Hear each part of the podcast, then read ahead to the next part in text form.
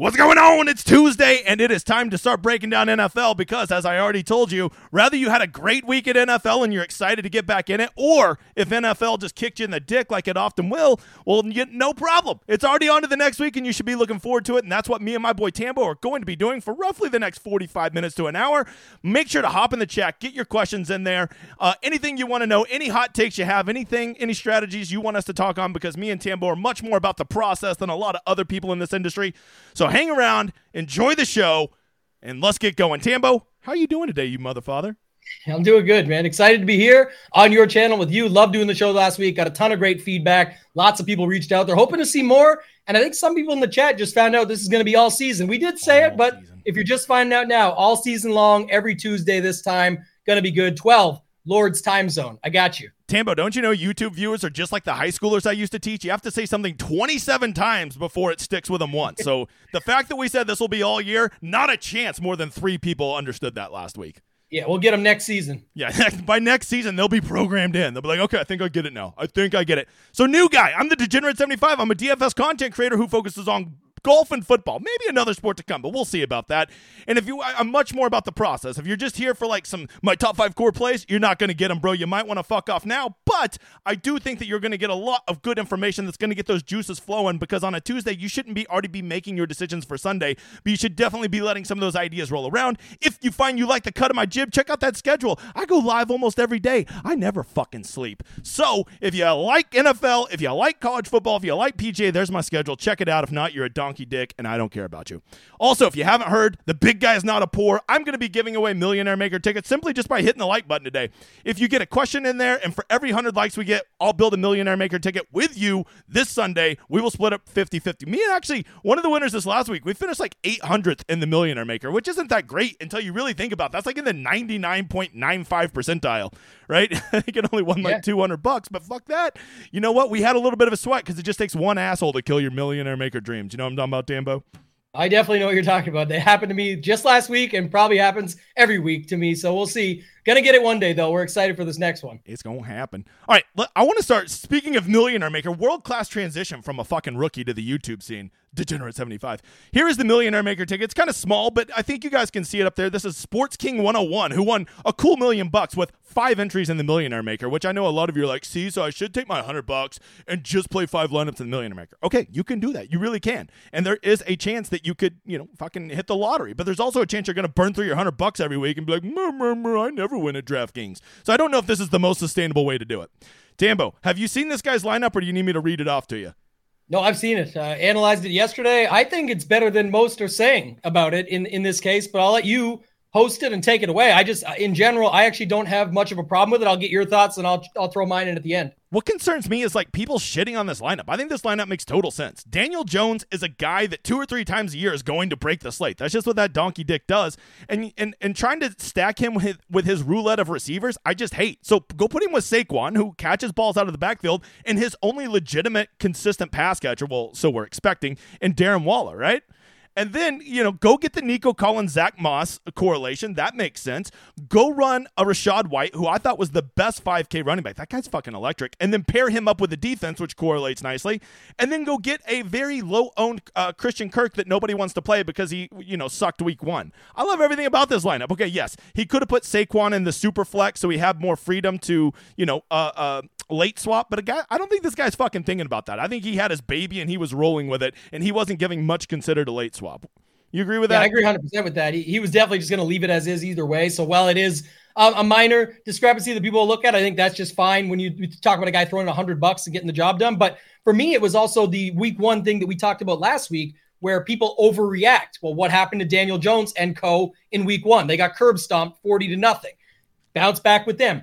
Not going to play wide receiver roulette with his options there. I'm just going to go with Barkley and Waller. And I know some people said, oh, don't stack them with Barkley. They've had plenty of good games together in the past where he just checks it down to Barkley and Barkley drags him along, or they both score. This is pretty much the whole end zone wrapped up when you have Jones, Barkley, and Waller. The mini stack in that other game, I think it was you and I talking about on this very show last week. We talked about that Indy-Houston game. That look, it may not get to fifty points. In this case, it actually did have it. They did have a really good game. Uh, you know, Anthony Richardson started out strong and then fell apart. Well, he got injured, I should say. But either way, they still kept the game going. But you don't have to have all the points to have two two guys in a mini stack. Get there. Loved Rashad White and the Buccaneers. And again, overreaction, didn't play Calvin Ridley with the price bump off of week one, went to Christian Kirk and said, so you know what, he'll probably bounce back and get in there. And then if you're not going to play Kelly Chalk, throwing in Keenan Allen just made a ton of sense up against that tough Tennessee defense and the run defense there. And now the dude's a millionaire. What a time to be alive, Sports King one oh one. Um, all right, let's. Uh, hey, uh, a quick. Let's just talk on uh, seeing if I'm going to shit on that guy for only putting. I assume he only played five lineups and they were all in the millionaire maker. Do you have any contests, like go-to contests that you think are just like sneaky good? Like for me, I just love like this ten dollar ten max that they offer, the forty dollar ten max. Like those are so sustainable, like such good, well-structured contests that are sustainable for people to play in week over week. Just like, of course, Mayo's contest, the fifteen dollar three max with no rake is obviously the absolute nuts. But th- is there any that you always go to that like you would want to sell people on? Yeah, I think it just depends on your bankroll. It's a little bit different in that sense. Like I don't, you know... looking at it like the fifteen dollar screen pass, but it's even pretty top heavy. I just, I like to play this. For example, for me, I don't play the Wildcat. It's three thirty-three. I play three lineups. It's four fifty instead of three thirty-three, but I go in that three max with one hundred K mm-hmm. up top and the smaller field. I like something like that as a little more, even if I was only going to play the two, one or the other for my three hundred bucks, either put the three thirty-three or play three hundred. I would do that. But I think a lot of people are playing with, you know, smaller bankroll, getting started, needing something newer.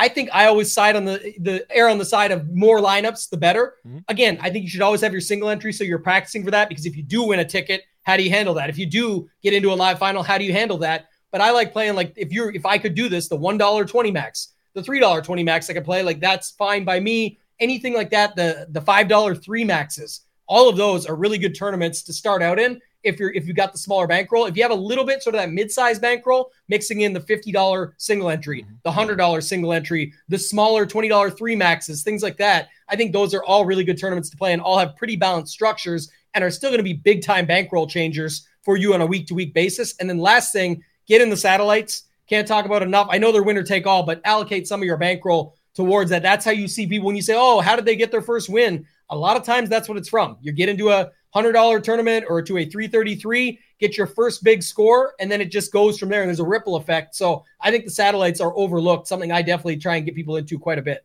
I said a, I, I made a point on the Saturday stream where I told people, you know, don't always pick your contest and then pick your player pool. Pick your player pool and then pick your contest. Like, say it's a week where you love three or four or five stacks, right? Or there's a lot of correlation players or one-offs that you want to play and you want to get access to those guys. Well, then you're probably much better playing a bunch of lineups at a smaller denomination, right? Whereas if you go into the week saying, like, I'm all in on a Josh Allen stack, that's the only stack you want to play, well, then maybe you're better spending, you know, doing a higher entry, fewer volume uh, contest, like a one, like a single entry or a three max or a five max or something like that. So I'm telling you, really give some thought to how many guys you like and then go pick your contest. Don't pick your contest and then go try to force guys in that you don't necessarily like, but you need to have more players in your player pool. Are you with me on that one? Yeah, I definitely am. I do, you got to be doing that. And even nowadays with all the buzzwords and things coming out around the Sims, that's what people are forgetting. Even if you're not talking about Sims, we're not going there right now. I'm just saying is what happens is people are not realizing people are building different lineups for different field sizes. Right? That's part of it. You know, E T R just came out with ownership with a bunch of for, for different tournament styles and stuff. Like the industry's starting to adapt to that more. We're trying to get ideas over at Ship It on ways to innovate and be different, but that's definitely what some people are doing. And then I see in the chat too, I know you take questions at the end, but I thought this was a good one. Go my philosophy, my new, people are calling them now Tamboisms, but my new, I, I've always said it's not who you play, it's how you play them. My new one though, that I'm sticking with, if you play lighter, play tighter. And all that simply means if you're going to have, uh, if you're only playing like for this guy, he had five lineups. I looked this up yesterday on a review show, five lineups. I'm never going to say, I'm not the guy when you're using five lineups to say, oh, he was sixty percent on Daniel Jones. That's the facts. Three out of five lineups is sixty percent, but we're not talking about a real full-on player pool here. He's chosen five lineups in a one fifty max. In a three max, I'll touch on that in a second. I'll get to it. But I just think in general, if you're only going to play a smaller number of entries in a tournament with a bunch more entries where the field can have a lot more than you, I know it's not what we recommend. It's not our advice we would give, but if you're going to do it anyway, like this guy is sitting on the toilet making five lineups on a Sunday, probably. That's all I'm saying is I would get around just sticking to what you're going with and roll it, run a tighter pool and get after it. Uh, Nick asked about in the three max, how I would handle it. I would look to have two very similar, maybe some core pieces in there and then build off of that. And then one go off the wall. You only have three to work with. You can commit to all three. I know people that do that. I know people that say, I'm going to run one this way, one that way. I just want one to have a shot. It's to each their own. I do prefer, though, if you play lighter to play tighter, and that's just how I look at it. Yeah, and I, I before we jump on to the stone here, I do want to just say one more thing. Like, overall, my week, I thought I really nailed it. Like, I was on the, the a low-owned Geno stack. I really liked that game because everybody's like, oh, he's missing his tackles. He could never have a good game. Dude threw for, like, three twenty-five and two touchdowns, so that was a very good stack. I think he was the second or third highest-scoring quarterback on the slate. Uh, and then, I, you know, I really liked a Brock Purdy stack because I thought the Rams could push them, and the Rams definitely did push the 49ers to score. And, you know, I had great one-off pieces, played a ton of Christian Kirk, played a, a ton of uh, James Cook. Um, uh, uh, uh, and I, I, but then at the end of the day, I still only got back like forty percent of my money. And I think this is an important thought, and I just I got to get your opinion on this. When even whenever you feel like you've picked your stacks well, your correlations well, and your one-offs well, you still go look, and if you just have one or two assholes in your lineup, the upside of your lineup is maybe a ninety percentile finish in a G P P, and a ninety percentile finish is almost always going to be a min catch, right? The only way you're ever going to hit big in a G P P, and what you're playing to hit, is to get those ninety-nine point nine nine percentile, and that usually involves having zero assholes in your player pool. No Isaiah Pacheco's, no Luke Musgraves, right? And those are the kind of guys, it just takes one guy to sink it, and then people overreact and say, I lost again, but like when I go look at my process and the plays that I went with in my stacks, I feel really good about it, even though the results weren't there. Because sometimes the results aren't there because your fucking process sucked. Sometimes the results aren't there simply just because you had an asshole or two, or maybe a chalk piece went off that you didn't play. Uh, are you are you buying this, that like you can have a losing week and still have had a good process and been on point with everything you did? one hundred percent. Yeah, it literally just happened to me last week. I was all over a bunch of these good spots. It was in the five fifty-five milli maker. I had four tickets for it. I added six more. I played, I think I played ten or eleven. I think I might have added the one, the greedy extra. I was like, I'll stop at ten. I think I added the eleventh. But the point being, and I only got back like half my money. Four of the tickets was like twenty-four hundred bucks or whatever. So it was not the worst week in that. But either way, it was one of those things where I was crushing all morning. It was just one guy away. It was Ridley instead of Kirk in the wrong lineup. I had Kirk in a different one. And then it was, you know, Kelsey, who got there a little bit later on and was in some of those winning lineups, but I was trying to pay up. And I felt like that was good when a lot of people were paying down in those lineups with those stacks. It was all kinds of little plays like that where it's just like you feel so good. I had White. I had the Buccaneers defense. I had the uh, Allen stacks with Gabe Davis and, and like Knox and things like that. I had some of these good pieces. Richardson gets injured on me. Like I feel like the this is how I was looking at it. Was the process good? I think yes. There was. I don't want to be results oriented, but you still have to trust the progress. It's another line that I use and try and talk about all the time. It's like you got to see where you put yourself. If you're not putting yourself in the position very often, you probably got to go back to the process and dig in, find something, do something different, different contest selection, maybe drop down in stakes while you're trying to work on stuff and get better at it, whatever that might be for you. We talk a lot about that at ship it nation dot com. We have a course going on that four hours process course, breaking all that stuff down. You get it for free when you sign up. Use promo code D G N seventy-five, get ten percent off.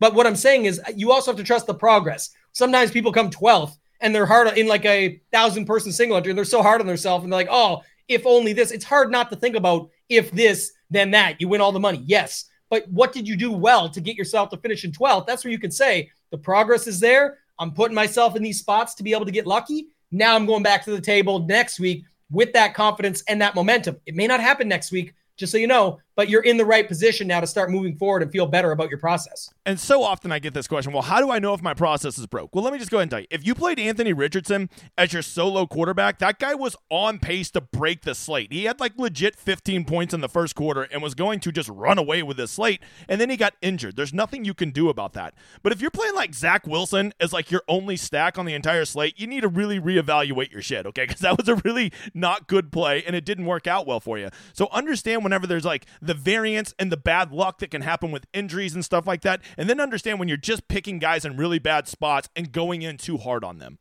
That would be my biggest advice on if your process is broken or not. And oftentimes too, guys, you know, people are looking for diamonds in the rough. You and I talk a lot about this when we do our P G A shows. It's like, oh, if I get this six thousand five hundred dollars golfer, I got a feeling about Preston Summerhays this week. It's like, that's awesome. And I will say, if you're going to do that, commit to him. Like if you're going to play him, then get him in your lineup. So if you if you're right, it actually pays off or has a chance to. But when people just sneak in oh, a little bit of this guy, a little bit, and it happens in football too. If I get that wide receiver and that wide receiver and that wide receiver, I got I got all my bases covered because I got the cheap guy that'll break the slate. Well, you don't have enough lineups with them to break any slate. You're going to have like one lineup with each of them, where if you get it right, you're still going to have those other, like you said, one to two assholes who screw it up anyway for you. So you didn't commit to it. Stop picking three or four diamonds in the rough. Put the same diamond in the rough that you truly believe in in all of them, and then you have more outs to the top or more ways to get that right if it happens. Absolutely. So wait, Let me just go ahead and tell you, fifty percent on Cam Champ didn't work out for me, but my ass is always willing to go down in flames. I'll play that fucking loser again. I don't give a shit because I play to win. And I also don't care about losing. And when you play a fifty percent on Cam Champ, I can't give you any better evidence than not being afraid of losing. All right, let's start breaking down the slate, Tambo. Uh, let's let's just give some thoughts on some games. I got to tell you, just off the bat, none of these one or two games have big totals, but even some of the ones that have big totals have rather big lines, which may be not the most competitive environment. So I think this is going to be a week where you're going to need to get really creative with your stacks, because just initially looking, none of the stacks just jumped off the page. It's like, oh shit, that's going to be a twenty percent owned stack. All right. Yeah, I, I would disagree on that, just on one stack, because well, it looks right now like the the Chargers Minnesota game. fifty-four point total. I think it's Wait, pretty easy fifty-four to stack up. fifty-four? How the hell? I could have swore I saw forty-nine. Holy shit, it is fifty-four. Jeebus. Okay. Yeah. All right. That, so I guess people are betting the shit out of that point, one. And especially to me, again, just talking out loud, this is First Look. So I love this show. Actually, it's, you know, I do a little bit more of a First Look. You'll get to be able to see it Monday. But with yesterday, we had the two game slate. We had Showdown. We had all that stuff. So really looking at this now, and today, just digging in first thing this morning, was like Cousins, Jefferson, one of Addison or Osborne or Hockenson, done, and then run it back with Allen or Williams or whatever you choose to do on the other side. It just looks like that's going to be the popular starting point, and maybe for good reason. It's a fifty-four point total, but there is a bunch of other spots on the slate. It still is only week three. There is going to be stuff that happens and things that break your way where you would want pieces from this game, I think. But it's really hard for me at a fifty-four total to just stay away from it completely. Yeah, no, I, I that was a big point I made to uh, on the Discord stream Sunday. It's like don't uh, don't completely avoid these high-scoring games, right? Like these te- these games with the big totals, just maybe go in there and try to get a piece of it in a way that not everybody else is doing, right? So like with the Buffalo Raiders game, right? I tried to go in there and grab Gabe Davis and go grab James Cook and stay away from the Al, uh, you know, the the Diggs, the Josh Allen, the the the Dawson Knox type stacks, right? So I was trying to get access to those games because the, there's a reason that it has the highest total. People are going to go off in that game, so how can you get into that game and not play it the exact same way everybody else is, um, is, is I think, t- turning out to be my favorite method. Don't fade these big, uh, high-scoring games, but get into them and play them a way that nobody else is. That's how I like to use them. Yeah, I know we're live, and it is what it is, but I deal with these two, but the chat's saying there's quite a bit of audio glitching. Do you do you notice Uh-oh. that, or do you have a fix with the editor? Editor, get on here and fix it. Uh-oh. Is it skipping? It's a uh, the editor... Uh, YouTube is not receiving enough video to maintain smooth streaming. Uh-oh. It might just it might just be me having shitty internet. Let's see. Or my Oh, my I see it. It's in red. Uh-oh, that's not good. Editor's over here fixing shit. Uh, my I, I, I think, honestly, I think it might be time to fucking upgrade the computer, which sucks because I spent a shit ton of money on this one. But I think whenever I have people on with me and then, we, and then we're doing it with low latency on the uh, YouTubes, I think that it kind of uh, stream latency, normal. Low. I don't know. He's he's trying to fix it. Tell me in the chat if it's getting any better, but I see the editor trying to fix it. Um, let's see. Make sure our internet speed's good. Yeah, internet speed's like at one thousand megabytes. I don't know. We're going to keep talking and just hope that it uh, plows through.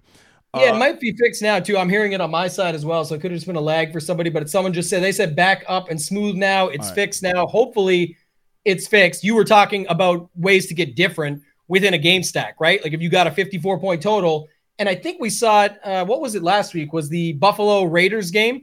Again, like people were in on that game somewhat because obviously Josh Allen and the options, but then it was like you could get Gabe Davis or Knox instead of Kincaid or or something, Gabe Davis instead of Diggs, other guys on the opposite side. So I think that's what's going to happen in this game, really. But I also think it's going to be how you fill out the rest of it, because typically with the this type of setup, there's only so many guys you can use, and Kirk Cousins going to be pretty condensed. Herbert's side is pretty condensed as well, so it's going to be tougher if you're just not going to take these crazy shots on some of the, the bench guys there. All right, let's get to the first game uh, that I have on the slate here, Indianapolis-Baltimore. Uh, have you heard any word? Is Anthony Richardson, I mean, those concussion things, they're not usually likely to come back. Have you heard any word if he's going to be back this week? I didn't hear any word against it, and with the books putting up the line and everything that goes with it, it still looks like there's a possibility that he's going to be in, so I'll have to wait and see what happens. But for me, Uh, right now showing like we, we don't have anything to worry about, or it's going to be a day-to-day thing, but we may hear more when the week goes on. I'll try and get a quick update, but I didn't see anything else on him. All right. Um, do you, all right. So do you have any hot takes on this Colts-Baltimore game? I mean, uh, the, the the seven and a half point line is not the greatest. Does, does Baltimore's defense concern you at all against old Indianapolis, or is Indianapolis going to sneaky get there?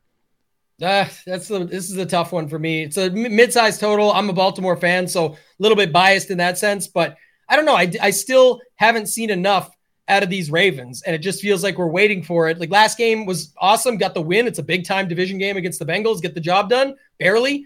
But it's like, I haven't seen that much. And Lamar looked a lot better in game two, but you know, a battle, especially if Richardson is in, we could just see a lot of running in this game from both sides. I think it'd be more interested in like, you know, what's going to happen at the, the Indy backs. Do we, do we go back to a guy like Zach Moss, right? Can we play him? Do we go back to Zay Flowers? You know, didn't really come through for anybody last week. So I think, you know, there's pieces in here, but to me, it's more of a mini stack game as of right now, earlier in the week. Man, I'm just telling you, Zay Flowers, ten targets a game. He's always on the field, and they are the, the best thing I can tell you about Zay Flowers is they design plays for him. Like, they are actively trying to get him the ball, right? It's not like he's running routes and he just occasionally gets the ball thrown to him. They're running, they're running wide receiver screens to him. They're running, uh, they're running reverses to him. They want the ball in that guy's hands. He is electric. Yeah, I love the guy. Like I said, it's definitely something like that. That was one thing off of week one. I think it was in the tidbits on Twitter. I, I threw it out there somewhere, but he was basically look, they were looking for him on week one. They had like six extra designed routes for him. And then week two switched off of that a little bit. So a little less, but like you said, he's going to be a feature piece moving forward. And I think we're still waiting to hear on Odell. I'm not sure what's going on with him, but it sounded like he had a little something going on as well. Again, right now, I don't see much around him that says he's going to be out or anything, but definitely something to keep an eye on. Uh, Habar says, will Lamar ever run free again? What do you think about that? Are we ever going to see Lamar just getting ten carries and eighty yards a game ever again? Or are they just done with that? We should. He got paid, man. It's time to move. You got the right. paycheck already. It's, that's the thing. It was before I understood when he was sort of waiting around and seeing if they're going to pay him or not. But now that he got the paycheck, I know people will say something about that when it comes to Joe Burrow, because since he got paid, it has not been a good scene. But for uh, for my guy Lamar, I think we should see that happen a little bit more. It could start as early as this week, but that's, again, then you'd want Lamar, maybe with Zay, run it back with someone from the other side. But it's it's really tough. Like, you could go Lamar, Zay, Zach Moss if you want it. But I, I think that's, you know, sort of the other side. I'd be more interested in Zach Moss, maybe even the Indy D going against Lamar. I'd be okay with that too. All right, Tennessee at Cleveland. I got a hot take for you. Deshaun Watson fucking sucks. There you go. That's my hot take. What do you think? It, so far, so so so far, that's valid. Fair. Uh, last night did not look good again. Obviously, he was owned like mega in the, the two-gamer and all that stuff. And, you know, even with Chubb out, Ford looked good coming in. Don't want to talk too much about that Chubb injury. It was a sad scene for him. Obviously, sucks to see injuries like that. And then, you know, for everybody that played him, eighty-four percent of the field or whatever. Nick said Deshaun needs a massage. We won't go there either, maybe. But um, one thing I will say, it, it, we're going, we're lo- looking like we're going three weeks in a row with chalk running back against Tennessee defense. It's oh for two. So far now, uh, Jerome Ford, it sounds like, the, you know, they said today, Stefanski mentioned feature back. Yep. He's going to be the guy. They'll look to add somebody else just because to fill a slot. But um, one interesting piece about that was people said Kareem Hunt. I thought about it right away too, but then other people said, kind of doesn't make sense. They didn't even want the guy in the first place. I know he knows the system, and now they did, they had Chubb, now they don't. But it is kind of true when, when you think of it from that perspective. They definitely did I'm not sure want they burnt Hunt. A bridge there. Whenever you can't get those negotiations done, I bet both sides were probably fucking over each other by that time. Like, they're not trying possible. to mend that. But Hunt might still want the paycheck too, right? He's got to get back in there. So we'll see. But I, I definitely don't know. Like, I, for me, uh, tough to go against it. The teams are passing at like a seventy percent clip against this defense. So that's the only interesting tidbit, is that Watson now could become a bit of leverage in that sense, and also be, you know, coming off the overreaction of the Monday night game where it's like, ah, I'm not going to go back to him, low total, all those factors. There could be a situation here. Amari Cooper, a little bit healthier maybe. All those things that you could go here, but it's not my favorite to start. Yeah, the week. Amari was definitely being limited a lot last night, right? So I think I think that uh, yeah, he came back from the injury, but he was not playing one hundred percent of the snaps. And Amari Cooper is a guy that if he's not going to be out there enough, like, it makes it hard to play him. Yeah, fifty-seven hundred right. price tag there. We'll have to see as the week goes on what they do with them. But if not, um, you know, Elijah Moore forty-seven hundred, Peoples Jones forty-one hundred. We can see some stuff here. Traylon Burks last week getting some action as well, so we'll have to see what goes on with him. But it was I, I think that was, was another guy three. I played, and he got he got that huge bomb and got tackled the two. I was like, mother father, because I think he was like legit two percent owned, and started so hot and then just did nothing. Yeah, afterwards. And then just disappeared. Yeah. All right, if the Falcons are ever going to get involved in a shootout, if this piece of shit offense can ever have a big game, surely it's got to be at Detroit, where I believe all games at Detroit have a, a minimum requirement of fifty-five points scored. I believe that is a requirement by the N F L. So is there any chance a Desmond Ridder stack could ever, ever get there? Or is this just the time that Bijan finally scores fifty points in a game? Gosh, I would lean on the Bijan side before I lean on the Ridder side. Like, we've been talking about this for even last year. I think it was the live final. There was people pushing it in that week. It, w- it was Atlanta versus New Orleans, I remember. And people were playing Ridder with London because London was popular. You can just add a cheap Ridder. Ridder's still cheap. You can still add him if you want. I just, man, unless you got another hot take like your crystal ball last week with Daniel Jones and Barkley or something, I don't know how you're going to do it with this guy this week because it just sucks. London, very good. Pitts should be good. Pitts was was bad even before with Mariota and everything too. He was having a rough outing, but you know, once joining into the N F L saying, but in general, these are talented players. Yep. It's just, I think some of that brings it down. And then typically all they want to do is run. And when you've got Bijan, you got Algier, they set uh, C PAT again last week. He was inactive late again. So I don't know what's going on there with that. It's not like they need him, but it does feel like a better spot just to get in on Bijan at seventy-eight hundred than trying to figure anything else out there. But the Detroit side becomes more interesting depending on what happens with David Montgomery here. Sounds like it could be more of an issue than uh, originally expected. Man, why will – yeah, okay, so I guess DraftKings is just being smart because they priced Jameer Gibbs at sixty-six hundred, which if David Montgomery's going to play, it's just too expensive. So do you think that they were factoring in that David Montgomery could be limited or out this week when they put yeah, Gibbs they up there were, at sixty-six? I think they were. And then also today, the name is on the tip of my tongue, the guy they brought up. There's a, a Z in the name. What What's his name? Damn, they, they brought somebody up today anyway, so it looks like it's going to be out. And then a couple reports came out like – could be up to a couple weeks. It was day to day by some. Zonovan Knight was the guy that I was was thinking of. They just brought him up. U S C uh, guy, is, I believe. Which is the expectation that it means it's going to be, um, you know, David Montgomery out. I don't know what you would side with though, a four K Zonovan Knight or a sixty-six hundred dollars Gibbs. Because man, Detroit wants to run it, and we know this, but they never seem to want to take the wheels off of anything. We saw it all last year with Swift. Gibbs is going to get his. He's going to get worked in. Is this the week? I don't know. It feels like a guy that we're going to say that every week until it is the week. But it might not be week three. That's the difference I'm thinking about right now. Yeah, I I, I, w- I would love a Detroit. I want to play some Detroit. Uh, and if, by the way, if Montgomery's out, I'm definitely playing Gibbs. I don't give a shit. Uh, but uh, I, I, I once again, the same problem I had with Green Bay stacks last week. I just don't think Atlanta can push anybody. I think their offense is hot garbage. Yeah, uh, I agree. All right. Here is, uh, I don't know. I, I think people are going to overreact to New Orleans looking rather shitty last night and forget that this offense does have some ability. I still think this offense can be good. I just think North Car- or North Carolina, excuse me, the Carolina Panthers were are a sneaky good uh, defensive team, right? And that game was really slow and sloggy last night. This this might be one of my like sneaky shootout games, this Saints versus Green Bay, because I'm kind of a buyer in Green Bay. Two weeks in a row, they've kind of got it done offensively, and I know New Orleans has the firepower to hit some big plays too. Any chance that this game ends up like thirty-one twenty-eight and you're going to want to have like four pieces from it? I don't know, but it may not have to, because I don't know if you noticed this, but they didn't adjust any of the prices. Like I don't I don't know what these other guys need to do. Jaden Reed stayed at thirty-eight hundred, barely yeah. went up. Luke Musgrave, if you wanted him last week, everybody wanted him. I think Hayden Hurst was doing fine last night for at least a little bit there. You can go play Musgrave at thirty-three hundred when this week nobody wants him. Yep. A J Dillon, fifty-seven hundred. No, like he didn't come through last week. But I guess my point would be there's seemingly a bunch of options in this game for cheap that maybe if it doesn't even get to that total, you still get like the mini stack going on here where you can still get to those. Jordan Love, what's his uh, his output the last two weeks has been solid, twenty-three and twenty. Yep. For DraftKings points, just doing just fine. So not saying to go back to just because of last week, but just in general, they're not changing the prices on these guys. And I think Jordan Love's value only improves when Christian Watson inevitably comes back. Because to me, he is definitively their best wide receiver. I'm a big buyer on Christian Watson. So once he comes back, I think that is going to dramatically improve the value of Jordan Love. That that that's my take on it.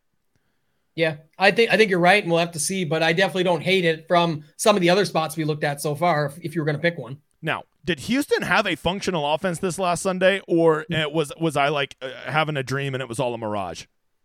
Looked a lot better. Stroud looked really good, actually. And it's funny, too, because someone showed it week one. I forget what it was, but it was like a, a he started off really strong, and then the pass attempts are there. That's kind of, I guess, what it comes down to. So last two weeks, forty-four and forty-seven, price is fifty-three hundred. Tank Dell. Again, they're just, the, for whatever reason, the prices aren't getting, he was thirty-two. Yeah, you're you're right. His price went up to thirty-six hundred. It's four hundred bucks. Like, come on. You know what I mean? Uh, Woods, forty-four hundred. Nico Collins only went up from forty-eight to fifty-three. Like, they're just not adjusting very much. What did uh, Mechie end up doing? I know he was making his debut last week. Just wanted to see what he got. It looks like uh, doesn't have the snaps here in front of me, so I can't see it, but he only had the one target, one reception for seventeen. But I don't know if he's a, uh, as much of a factor yet. But either way, Tank Dell looks good, just thirty-six hundred bucks, and there's definitely pieces on the Jacksonville game. This is the one where two things. Let me ask you this. Is this the game that is what you just said about Green Bay, New Orleans, and actually just jumps up in the points again and the pace is up and all that? Or is this the game people think is the sneaky game, make those points, and then the game just duds out completely and maybe you only need a piece or two pieces from the game? Which one do you think is more likely? I think the people uh, just always love a Trevor Lawrence stack. He's just like one of the most uh, top ten quarterbacks you can get, always at an affordable price, right? And then, of course, yeah. everybody wants to run it back with Nico Collins because he's a very affordable run back stack. So I think this game gets sneaky slow, and I bet it's one of those weeks where uh, Trevor Lawrence has like twenty points at halftime and then finishes the game with like twenty-three points. Like, I think they're yeah, just going to kind of uh, lean on him in the second half. Yeah, I, I agree. It could happen like that. I guess my other thing was that what if it's just like Etienne and Dell mm. that you need. Like I, there's enough pace, there's enough back and forth, there's enough ways to go about it that if I guess what I'm saying is we're, we're early in the week, later in the week, if I'm hearing everybody being like, let's make a Stroud stack work, it's sneaky, and let's make this, well, it will still be lower owned, which could be interpreted as sneaky because technically the ownership's not as high as what you think. It's that when a lot of people get talking about it, sometimes that when it becomes the game that everybody thinks mm. is sneaky and enough of the pieces all pick up the steam.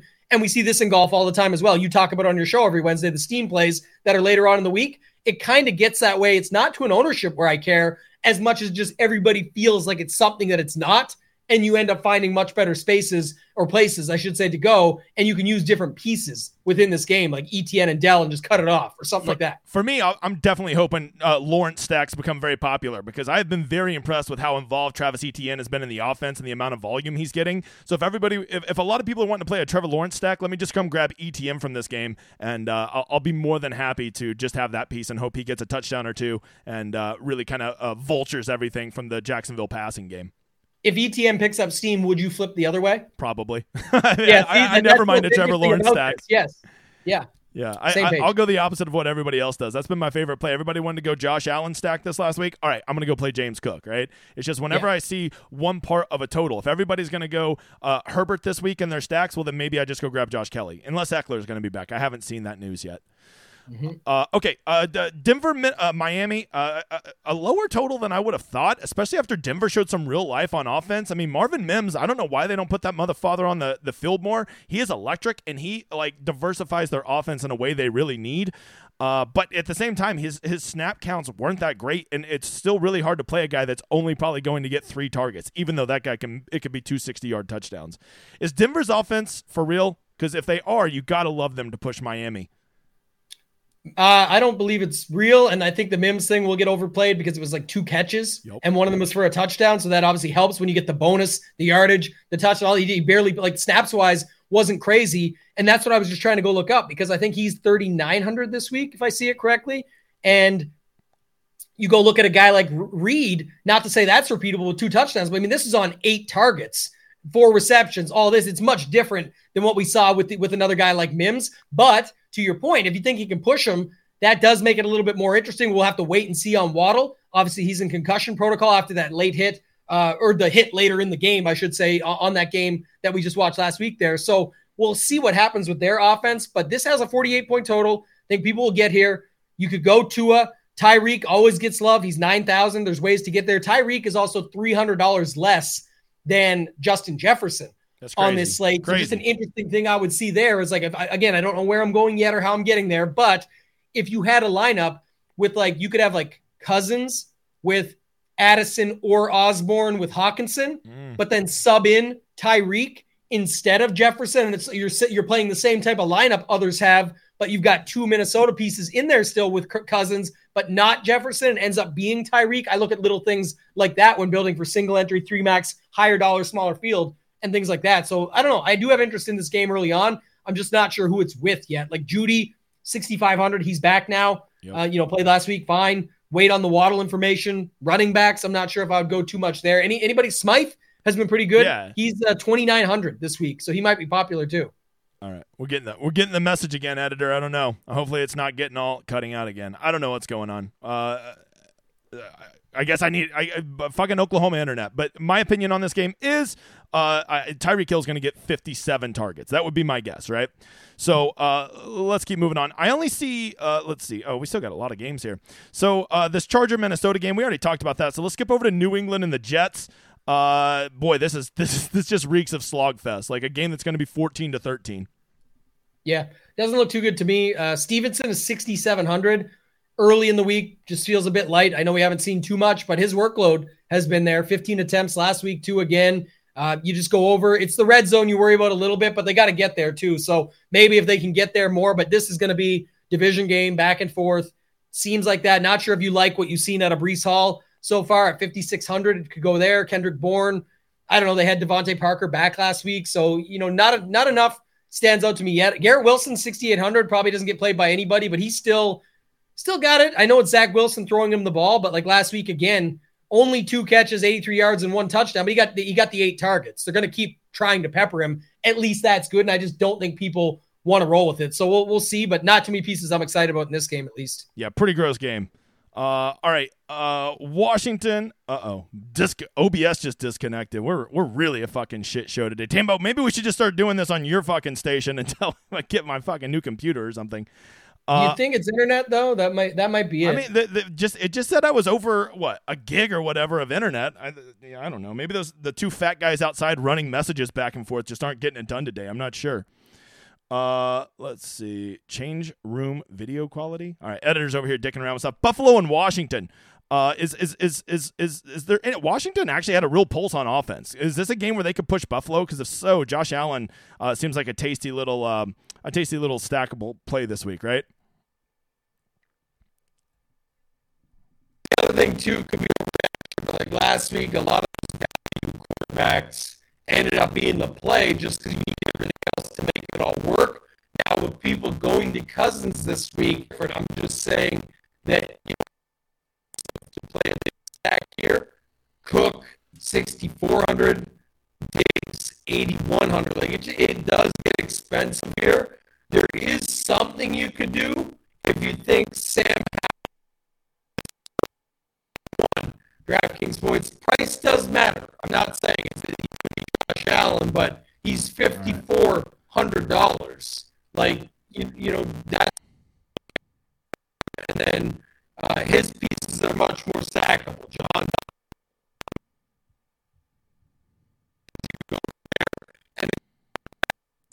all right, uh, we are having so many technical difficulties here. Uh, fucking, I, I don't know what's going on. I'm gonna just apologize. Um, let's see here. We're gonna, we're gonna uh, look. I, this is such a shit show, and I can't figure out what's going on. So what's what, this is what we're gonna do with the rest of the show. I'm gonna give away some tickets. All right, just for fucking all this, all of you that have stuck with me through this shit show. I'm giving away some Millionaire Maker tickets. But before we do, I want to sell Tambo's site because I'm a fucking idiot. It's called Ship It Nation, and they do all kinds of sports I don't do. So if you're enjoying my content, go check out M L B, N B A, M M A. Uh, N H L, they do it all, and use my code Degen seventy-five to do it. Uh, do you want to tell them anything about it for the people? All right, it just got better, so now's a great time to sell, Tambo. Yeah, that was yeah, Ship It Nation.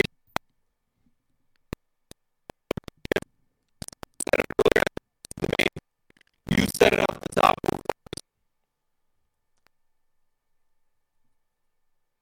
For myself, both live finals.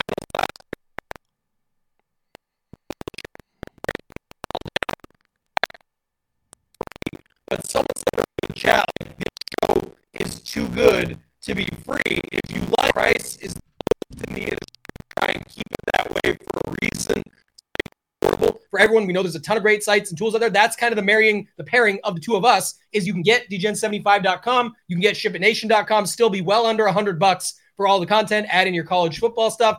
Add in the Stone, which we don't have and are excited to be partnered with Degen seventy-five for. You add in the Showdown, projections and ownership for P G A when that comes back. That's going to be a mix, in the mix where you just pair the two sites together and get plenty. But we've got a lot of tools. We've got projections, ownership, rankings, all that stuff for you guys. And the Discord is awesome. Sure, you're you know if you're in the, the Discord with Degenerate seventy-five, you're going to know what it's all about. But our Discord is one that a lot of people will talk about. You can hop in there. We do a ton of giveaways as well. Free shows, lots of good partnerships around the industry, but definitely the time is now to check it out. You can actually get in as low as nineteen bucks, but for the thing I always say to people, you don't get the Discord with that, and Discord is key. With Degenerate seventy-five, with the code Degen seventy-five, you get ten percent off. You can get your first month for just over sixty bucks, and that works out to like fifteen bucks a week. That's nothing. You get in the Discord, try it out for a month, see what you think. I don't think you'll dis- you'll be disappointed. I think you'll love it, and then you'll come back and want to know more. So check us out, ship it nation dot com. Promo code Degen seventy-five. All right, uh, editor, draw me five names. Uh, five names from the chat, uh, and let's give away some five Millionaire Maker tickets. We didn't uh, I, I, look. This is my fault. Uh, fucking editor's gonna order me a, like a five thousand dollars computer right after this stream. Uh, so in the meantime, for all of you that have been here, Magic School Bus, there's one. Um, let's see. We're just going to draw five. We're going to build them with me Sunday for the Millionaire Maker. Uh, so sorry for the whatever, seventy of you that have stayed around here. Uh, fucking slapdick fest. So let's draw five of them. Uh, Sarah, that's my girl. I haven't seen her in a hot minute. Let's go. That's two. Um, all right. Now, now everybody's coming back. Uh, Justin Wahlberg. There you go. Uh, that's three. Editor, keep them coming. We're get, by the way, guys, just reach out to me on Twitter, or if you're on the Discord, we'll build them Sunday um, uh, for the Millionaire Maker. Just reach out to me Saturday night or something. Brandt has won, and one more editor. Hell, we might. You know what? Uh, we we might just go finish this and go s- save this in post production, Tambo. So maybe we go finish up these games, uh, and and then I'll get the editor to splice this shit together because I'm recording it without all the fucking choppiness. I'm pretty sure. I think we only missed the last two games, right? Yeah, Dallas, so Arizona, may, may, and Chicago, we'll go, K C. Yeah, we'll go. Let's go knock those out. I wanted to get those in. Uh, all right, yeah. So there's five. There's five of them. Ben, I didn't even see Ben one. There we go. All right, we might do another one in a minute because this has been fucking slapdick fest. All right, uh, let's get to these last games here. Carolina and the Seahawks. Go ahead. Oh, yeah, I missed that one, too. We missed all the afternoon games. You're yeah, right. Which, so by the way, I, I, I know there's too. only three of them instead of four, which really kind of kills your late swap uh, strategy a little bit. So go ahead. We'll do one more, guys, once we get to the chat. Yeah. Um, hmm. Last night, I guess Bryce Young was at least serviceable. Geno looked a lot better last week, but he was back to his old ways, right? He was completing every pass, it felt like. So that sets up there. The running backs in this game, you could see going back and forth, like Miles Sanders, Kenneth Walker. Look at it from that perspective. Metcalf, Lockett are always the same. Thielen, I'm not chasing what we saw last night with him. That was a, a two-game slate play for me. Liked that. I, I played him on that slate. Hayden Hurst, maybe. But there, there's not a ton of plays that stand out to me in this one either. Those are the plays that do if I was going there. I also think you could play the defenses in this game, twenty-six and thirty-two hundred, respectively. Yeah, I will warn you about Kenneth Walker. I do like a Seahawks-Kenneth Walker stack together. They correlate nicely. But Kenneth Walker, man, that guy has not exactly been a monument of efficiency, right? I know he fell into the box twice, but if you just go look at his uh, you know, uh, yards per touch, it wasn't great. It wasn't great. Yeah, I, I do worry a little bit about that, but at sixty-two hundred too, I kind of like that double stack you said there. We'll see as the values pop up throughout the week, but I, you know, having Kenneth Walker with Seattle wouldn't be the worst thing, I don't think. All right, uh, Dallas and Arizona. You got uh, where are we at here? Uh, this, this is a massive line, by the way. You hardly ever see lines this big in the N F L. Is Dallas just going to thump the shit out of the Cardinals? I guess the question for you is, what are we doing with Pollard? Because it's eight thousand, not seventy-nine hundred, not cheaper. You know, eight eight grand for Tony Pollard.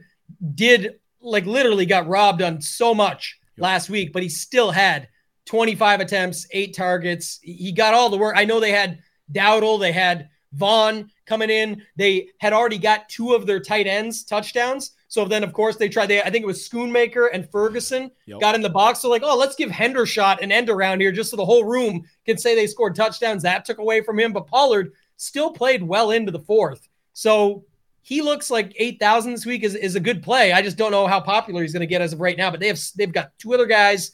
They've got other options. How do, how do you handle Pollard this week? That's I mean, the big question. It'll be simple. If if he's going to be under ten percent owned, I'm definitely going to play him because this will be a great environment for him, and he is due for some touchdown regression after getting dicked over last week, right? So yeah. uh, uh, if they're and they're, I mean, he's almost certainly going to be in a favorable script. So you know, if if if he's going to get twenty touches and be under ten percent owned, I'm one hundred percent playing Tony Pollard. He'd actually probably become one of my more favorite plays on the slate. But maybe everybody's going to realize that he's due for some regression, and he's in a great script, and he's going to get there.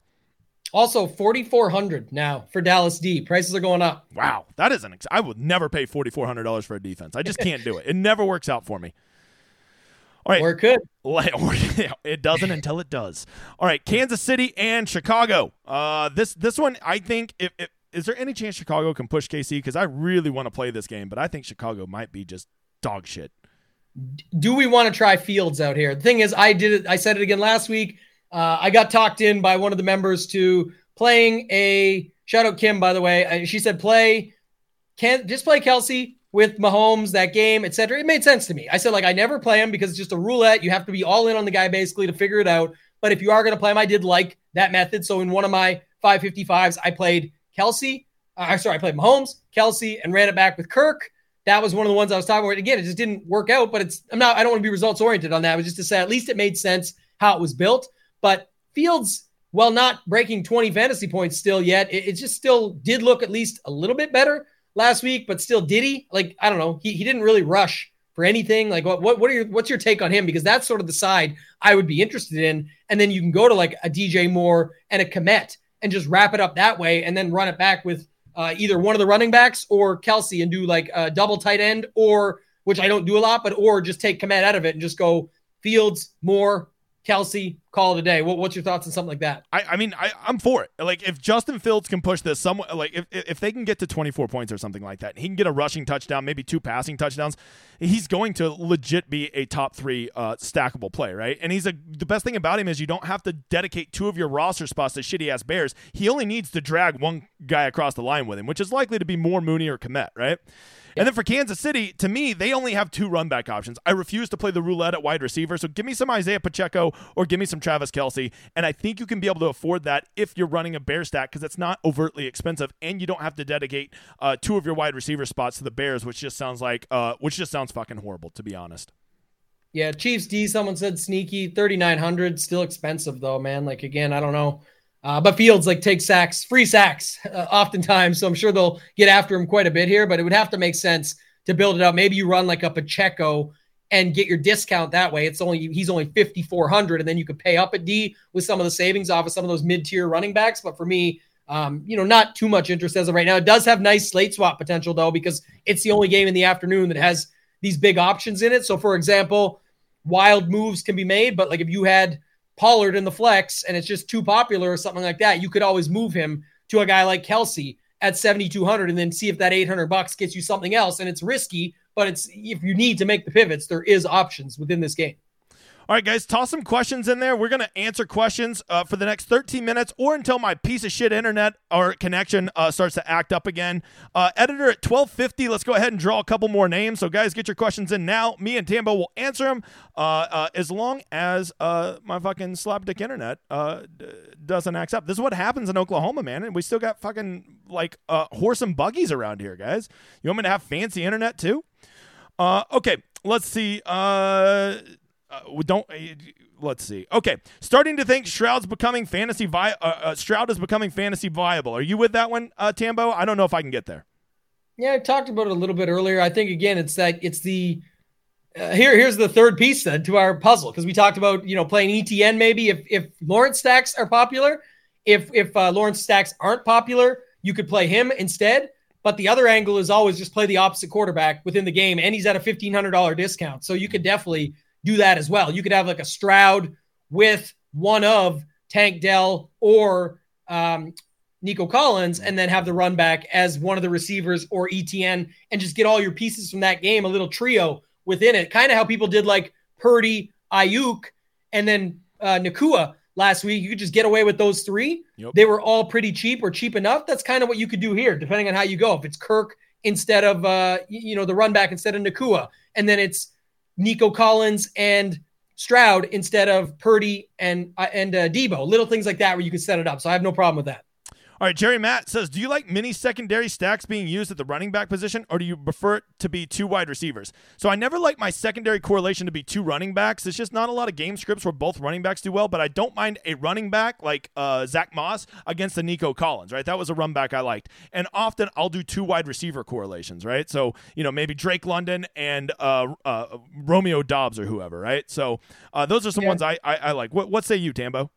I, I like them all. I love a good secondary stack, and typically it depends how you're starting it off. If you're doing a full-on game stack with five guys from a game, like a three two or something, quarterback, two pa- two options with the quarterback, two on the other side, you don't need to worry about it as much because you're probably already different or overstacking all that stuff. But for me, running back, you can do running back tight end. You can do wide receiver tight end. You can do wide receiver wide receiver. You can do all kinds of stuff. One thing I will say about a secondary stack is I don't love too expensive guys that are receivers. For example, if you've got a Chase and a Diggs, well, it does correlate. It's not often I like that because typically for those guys, when they hit their ceiling, their quarterback's coming with them. So they're probably a part of your primary stack and not your secondary. So that would be the one thing I would say there. And just to add on to that, I don't usually like to do a quarterback and two really expensive wide receivers, right? So like a Burrow, Higgins, Chase, because, I mean, like those guys between the three of them usually got to get you something like north of one hundred ten points for that to really pay off, right? And that's asking yeah. a lot from a three-man stack. So whenever I'm doing my stacks and my correlations, I don't like to just – load up on all the expensive guys from one game or from one stack, because like it, you really are needing a ninety-ninth percentile performance from them to get there. Yeah, little tidbit I'll throw in because we have, if the internet's working, but stack rankings on ship it nation dot com. I forgot to mention this earlier. A lot of stack rankings around the industry have this tool where it's like the best stacks of the week, and you're like, okay, let's go look at it. And it's Josh Allen and Diggs and Hurts and A J Brown and the most uh, Chase and Burrow and all these stacks. But we have a stack rankings for that very point you just made, where it's not about who are the top projected guys with them, because we know any Burrow stack would show Chase and then Higgins. For us, it'll show things like Chase with, or, or sorry, Burrow with Higgins, but then maybe Irv Smith, because it's actually a better value stack and a way to get different in some of your single entry or even in your main M M E stuff and big tournaments. It's just a, a tool that you can use to show you that, and then it ties in with ownership as well. So definitely one of the things you should check out. Editor, draw me another name. We'll do another one at twelve fifty-five also. Just for just for the slapdick internet, you guys are getting endless millionaire maker tickets because Oklahoma internet. While he does that, who's the best quarterback to double stack this week? Justin Sports, the uh, uh, what I would say to this is know the kind of quarterbacks that need two wide receivers to get them there, and know the kind of quarterbacks that only need one wide receiver to get them there, right? So what I mean by that is a lot of times rushing quarterbacks, a guy like, you know, a Daniel Jones or a Justin Fields, guys like that, they offer so much upside with their legs that they usually can get it done just dragging one wide receiver there. Whereas some pocket passers, most of them, like Mahomes, Trevor Lawrence, guys like that, they often need to carry two uh, wide receivers across the finish line with them to get there. So to answer the question, uh, Tambo, do you have anything about a quarterback that you love with a double stack this week? Early, you know, early look again, may- maybe depending on what the Waddle news comes out, I could see it be like Tua, Tyreek, but then you get some savings with Smythe or something like that, and that separates you, so you still get it. And then, like I said, I could still put a mini stack of that other game. Maybe it's going to be uh, a Chargers guy that's cheaper with one of the Minnesota guys, and I have Tyreek instead of Jefferson in that spot and have a different build altogether, and don't play Kirk Cousins chalk in that build, obviously, with with Tua in there. So that would be just an early thought, but I kind of like that one, depending on the Waddle news and the injury. N F T Degenerates has won the giveaway, so reach out to me. We'll do one more at twelve fifty-seven, just uh, as a final apology for being a fucking poor with shitty fucking internet. uh, all right, are, are my Week seventeen game stacks between the Jets and the Browns dead in best ball? I mean, it's not great, especially if one of them's Nick Chubb. Uh, all right, Tweezy says, do you think Ford, uh, Ford, the running back for the Browns, play uh, is a cheap player? What are your thoughts on him? I think he's going to be like thirty or forty percent owned, and I've it's been very nice so far this year that chalky running backs and the five Ks have not exactly punished me so far, and the only one that I that I remember doing well was Rachaad White, who I played, so I didn't mind that. Yeah, Jamal Williams went down week one against Tennessee, no good. Joshua Kelly last week against Tennessee, no good. Like I said, teams are so far, it's the smallest sample you'll get, and it's only week three, I get it. But uh, teams are passing like seventy percent of the time against it. They know what they're up against. I think they're just leaning on it. Cleveland has a bunch of guys they can use for that. You could see it be an Njoku week. You got Amari if he if he's out there playing more snaps, and you hear more that he's more healthy throughout the week. Elijah Moore, Donovan Peoples-Jones. They just have a lot of options there. Tillman, if Amari's not going to be in or he's going to be limited. So I, I definitely think there's options there, but it's it's a tough battle to go up against for sure. All right, Delbert says, I know you said Watson sucks, but maybe a good bounce-back spot for him at lower ownership? What say you, Tambo? I'll let you handle yeah, just, that. Yeah, uh, that's awesome. Good segue, because I was just speaking on that. I think that's kind of where you sometimes just have to get over it. Do I want to play him? Probably not. But if he's not going to be owned because people say, oh, he sucks off of last night, and he, maybe he does, but if you wanted to get in on that, you could do it for pretty cheap. Like, just looking at the pricing real quick, he is sixty-one hundred. His option, like Elijah Moore, forty-seven. Amari Cooper, fifty-seven. Njoku, forty-two. Like, you could definitely get in on the action there, and then you have guys on that Tennessee side that we have interest in. So uh, you you could definitely get in on that stack if you wanted. The thing is lower total, all that. Maybe you don't double stack them. Maybe just play Watson and Njoku, and maybe you don't even run it back. It's Tennessee. I- I'm just saying, if you want to do something like that, I- I'd have a little more interest that way, I think, than like a game stack or a full three one or anything along those lines. All right, Etienne and the Jags defense. I, I mean, I think those two work perfectly together. I think that's a great game yeah. environment, but surely I can't be the only one that realizes what a smash spot this could be for Etienne. So I have to imagine he's going to gain quite a bit of ownership. And if he's going to get a lot of ownership, I, you know, I just don't know if I ever want to trust Etienne at like over twenty percent ownership. But if he's going to be a reasonable ownership, I like him. And yes, I do like the correlation with the Jags defense. You got any? Uh, you got a different take on that? J- Jags D is expensive. I was going to say what you said is perfect, but what I also think to add is what we talked about earlier, is where if he does pick up the steam, and it already sounds like he will, just seeing the early chats and all that stuff, I think the interesting play is like Stroud with one person and Etienne. You're using the chalk, not who you play. It's how you play him. People that aren't going to Etienne, their first piece of idea when they go to leverage it are going to be to go, Lawrence with the sack. And that works too. I'm not saying don't do it. You can do both. I'm just saying that's the first thought. I think the second level to it is to flip the side completely, still use Etienne and just use the other side. Because guess what? If Etienne's doing his job and you need him, the, the other side is going to have to be passing the ball and running their ass off and getting chased around and all that. You never know what that can lead to. And for a cheap stack on the Houston side, that can make a lot of other things work within your lineup. And what I will say, the one nice thing I can say about Stroud is when they got down and they were in a bad game environment, he really did make some nice down the field passes, and they didn't just completely,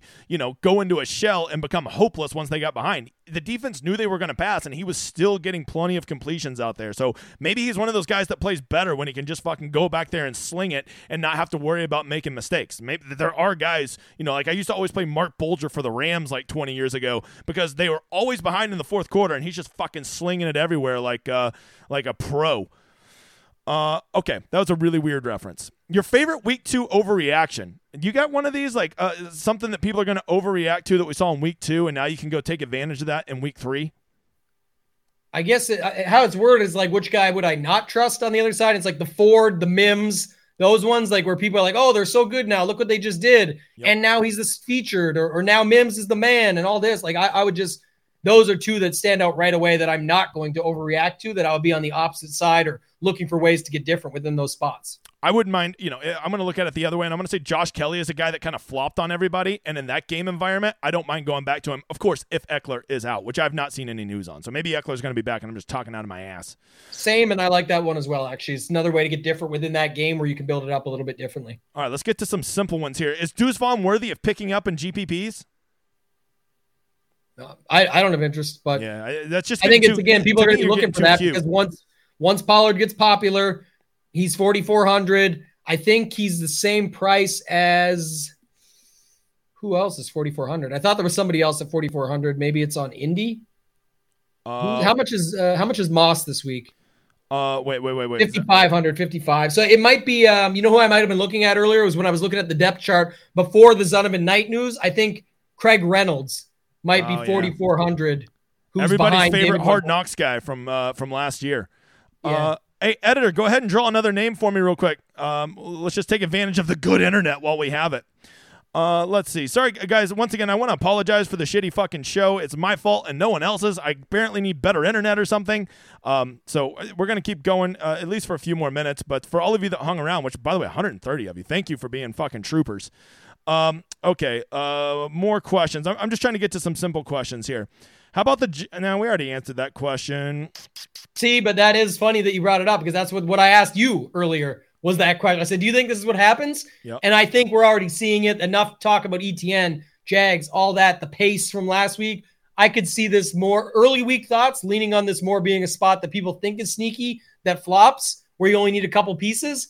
But the whole thing picks up steam as the week goes on. I could definitely see that. We'll see how it actually shakes out, but that's my first thought. Trevor, a Trevor Lawrence stack. It's going to be if everybody's playing E T N, Trevor Lawrence, and like you basically only got four guys. I think you need to stack him with Ridley, Zay, Kirk, and Ingram. You just kind of mix and match those, uh, and then hope he has one of those three or four touchdown games. Right, run it back. That's uh, the other way to play it, or the Stroud side, or you can stack Trevor Lawrence with E T N. E T N's got five and three targets to start the season, so not what we usually expect from him. But if they're going to keep doing that, definitely fine with it. So there is ways to still use it. It just does early thoughts worry me that it could just end up being that spot. So we'll see how the week shakes out. Mister Petrini, you won the tickets. All right. Uh, uh, Tambo, how much time you got? Yeah, I don't know what all time. Day, you... baby. All, all day, baby. All day. All right. We're going to let's let's just keep powering through questions, and then hopefully yeah. this will uh, make for a good video uh, or, uh, you know, fucking Oklahoma internet doesn't go out again. Uh, will you both ever do a showdown show together? Yeah, I mean, I'm not opposed to it. Are you? Are we talking? I assume he's talking N F L showdown, so we're on an N F L show. Problem is, we both have such busy schedules, it's hard to ever do one. Maybe we could do one for, I don't know, the playoffs or something. Um, it's just yeah, we're, maybe, we're, uh, we're both, we're know, both locked down right now. Something like that. We could do a three-gamer or something like that. It'd be yeah. fun to do. Ooh, one Thanksgiving. Sure. I call dibs on Tambo for Thanksgiving. There you go, guys. I like that show. I like that. That's my favorite. I have to live. Anyone who doesn't know, I'm Canadian, but I, I live I live vicariously through my American friends. Some years we even do like a Friendsgiving and cook up a turkey and everything and just celebrate the whole day. You seem pretty American to me, other than the fact that you're so nice. That's the only thing to me that se- that just screams Canadian. Just the guy's too nice. Americans, right. We're kind of a lot of a lot of asshole Americans. Uh, all right, powering through. People still here, true tryhards. Yes, all of you that are still here, you are tryhards. Uh, let's see. Get into more questions. Did YouTube steal my super chat? Oh, yes. Nick, thank you for that super chat. I still see it up there. I appreciate you. Uh, and and uh, the fact that you did that with all this chaos, you're a man of the people, you motherfather. All right, thoughts on tight end Troutman with a big fat zero last week. Uh, what do you do? You, do we have takes on Troutman from the uh, Broncos? Yeah. I mean, I, I think, you know, I, last week was just a weird game for them. I don't think that they're going to continue to air it out like that. So, um, you know, I wouldn't overreact to that. Um, and if you think that this game, which, by the way, d- it has a very nice total of forty-eight and a half, I think Troutman is a perfectly acceptable play. But uh, trying to guess those Denver pass catchers when you got Judy and Sutton, hell, even that Brandon Johnson guy got quite a bit of run. And then you have Mims, who's going to get rotated in. It's just getting really hard to predict it because Russell Wilson, I think, sucks. And then now I have to not only deal with a shitty quarterback, I got to deal with a shitty quarterback that's passing it to five different guys. Not ideal, Bob. I, I will say this. Gesicki and Henry were eating up a little bit against that Miami defense, and now you go to this thing. First of all, Troutman flopped last week for people that played him, and also Smythe, who we talked about earlier, who makes sense there at twenty-nine hundred. It's just one hundred bucks more, and you get to get Troutman in that same game. So definitely uh, an interesting call-out early. I don't hate that, to be honest. All right. All right. Uh, thoughts on buying low on Christian Watson? If I get word that he is going to be playing and he is not going to be on a pitch count, I'm a, I'm I will be playing Christian Watson. I will be playing a fair amount because nobody is going to want to play him. It'll be very similar to what we saw with Amari Cooper last night. When people are nervous about somebody not getting a full workload or uh, you know maybe re-aggravating an injury, you get true talents at discounted ownership. So if I think if I'm getting word that Christian Watson's going to be out there, I'm in. What about you, Tambo? Yeah, I, I'd be fine with it. fifty-nine hundred, a really good price, too. And like I said, I just don't think it would mess up some things for the love for the other guys, like Reed and, you know, the talks that I mentioned earlier. But I definitely think if he's playing and it sounds like he's going to be in there, you know, full time at least, then then I'd have more interest. All right. Uh, the Broncos team construction and division will force them to continue airing it out, right? I mean, I, I don't know. I, will it, I, I feel like Javante's definitely the best player on their offense. It seems like at some point they're going to want to just uh, start focusing on that guy as he gets more acclimated to the season. Wait, do you think they're going to pass it around, Tambo? He's fifty-five hundred. Yeah, he's fine, too. I guess the more I look at it, like that game looks pretty interesting, too, because the other thing is they may just get forced into it because if Miami does their thing, I know someone in the chat earlier asked about like uh, Surtain and some of this other stuff. Like, man, I just I think Miami can get these teams. And if that's the case and they get it rolling and that pace picks up, Russ is going to be trying to air it out, whether he does or not. The same thing as always, let Russ cook. And then people show him burning up the kitchen or whatever, because it's like he doesn't ever cook. It was kind of see people going back to say it was kind of the best move, the way they didn't let him cook and just let him play that style. And it worked out. But yeah, for me, I, I think that's uh, at least somewhat interesting. But Javonte still at fifty-five hundred is there as well. All right, thoughts on it being a Kyle Pitts week? I mean, I look, it, it, as long as Desmond Ridder's the quarterback, I just don't know if I can ever play a pass catcher for the Falcons. I truly think he's the worst quarterback in the N F L and the worst fantasy quarterback in the N F L. That's my take.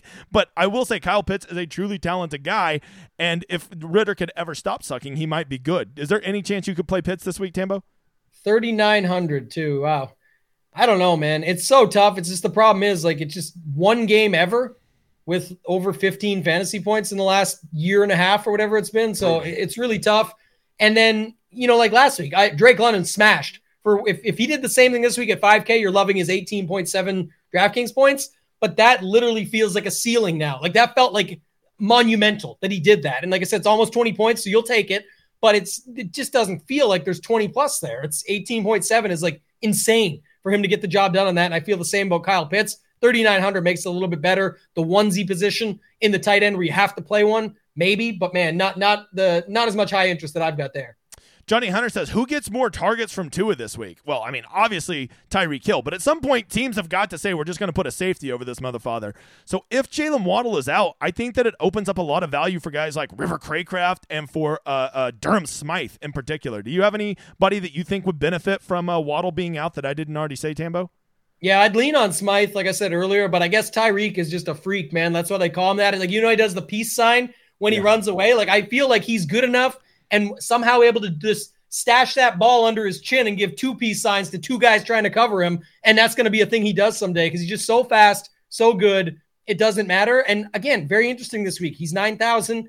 Jefferson's ninety-three hundred. I, I definitely think there's something to that. Maybe last week people overreact. Oh, he only gave me fifteen points. That won't be enough at nine K. You're right.